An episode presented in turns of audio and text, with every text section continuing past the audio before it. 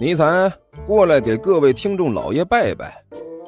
嗯，哎呦，不来，看看这是啥？火腿肠哦。我我我我，呃呃，各位听众老爷，本魔王这厢有礼了。嗯，乖。哎，欢迎大家来看我如何拯救世界啊！精彩继续，别忘了点订阅哟。哎，经理，快点开始。哦，好的。第五百四十集。哎，停停停停停停停！齐剑猛地抬起手来，表情无比的扭曲。小师妹，我拜托你，咱能不能不说这事儿了？这是你师兄心中永远的痛啊，你知道不？你每提起一次，都是在我的伤口上掀起来，然后在里面狠狠地撒上一把盐。你再来几次，你就见不到师兄我了，郁闷都能郁闷死我，你知道不？郁闷死了最好。小师妹不屑地说道：“说到底，还不都是你自己搞出来的事情，怨得了谁？”哎呀，我说是，呃，表妹，你这种幸灾乐祸的态度到底是怎么个情况啊？我记得以前没人教过你这个呀，怎么突然就变成这样了？你当我愿意吗？那还不是停停停停，等一下，等一下。甘秋在一边实在是忍不住了，插嘴进来说道：“两位啊，首先呢，说一句啊，我并不是想要再有心打扰你们两个人叙旧的，但是呢。”麻烦你们两位好歹考虑一下我的情况，可以不？我在这边站了好长时间呢，就等你们一句话。美女，你现在还没告诉我你住在哪儿呢？呃，我我现在还没地方住呢。小师妹扭扭捏捏的说道：“呃，不，她现在和我一起住，就住在我那屋。”齐剑大声说道：“啊！”甘秋一愣：“什么？”小师妹尖叫了一声，然后脸上先是一片通红，接着呢，迅速发青，把自己的拳头攥得嘎巴嘎巴嘎巴嘎巴脆响的。是，表哥，你刚才说什么？不不不不不不不是。一看到小师妹这个样子，齐剑身上的汗顿时就下来了。哎，别别表表妹，你误会了，我不是你想象的那个意思。那我倒是想听听了，你到底是哪个意思？我的意思是，你现在既然没地方住，那就住我那里吧。啊，你住别的地方，我不放心。”齐健说道。“哼，住别的地方你不放心？”小师妹冷笑了一声。“住你那里我不放心，你想的倒是倒挺好的啊，就这么上嘴唇一碰下嘴唇。”就想把我拐到你那里去，齐健，我告诉你，白日做梦，你想都不要想。不是表妹，你你误会了。齐剑哭丧着脸说道：“甘球，房东啊，你赶紧帮帮我和他解释解释啊。”这个，甘球干笑了一声。作为一个外人，这种事情我就不便参与了吧。你们两个是不是要在一起住？我说的又不算。再说了，你们显然又不打算带着我。你想的太多了。齐剑漠然的看着甘球，你放心，房东，甘球不是打算不打算的问题，我们压根就没想过要带着你，知道不？哎，那你让我解释什么呀？甘球两手一摊，无可奈何的问道。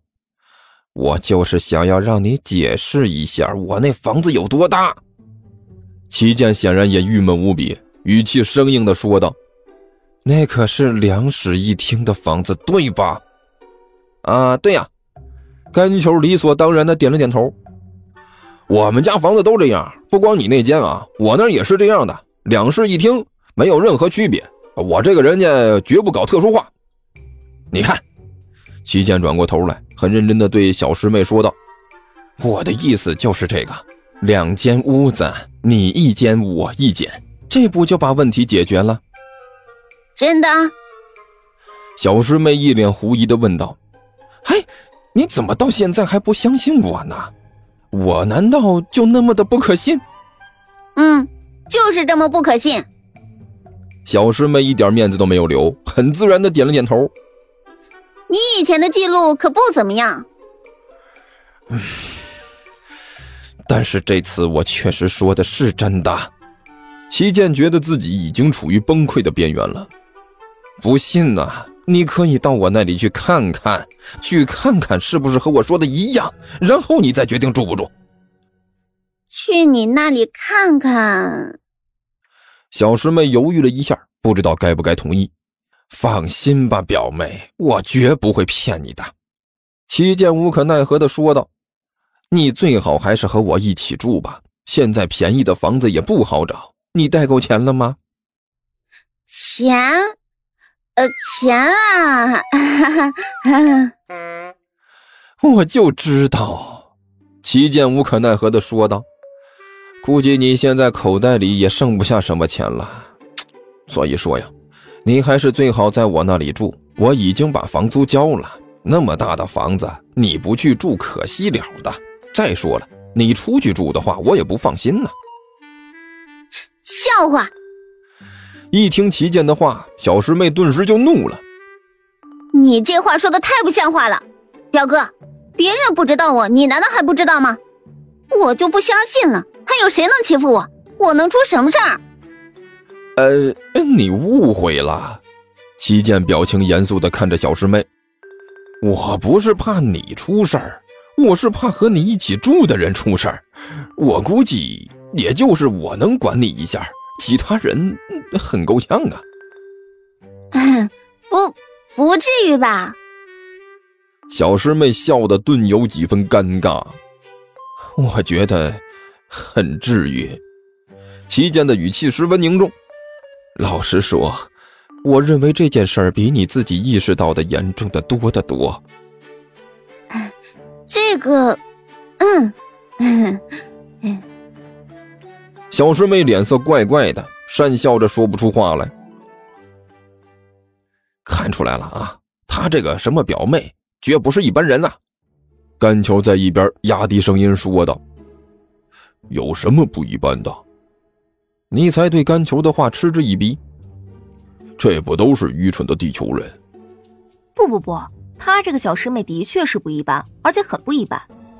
万晨突然一边说道：“你又看出什么来了？”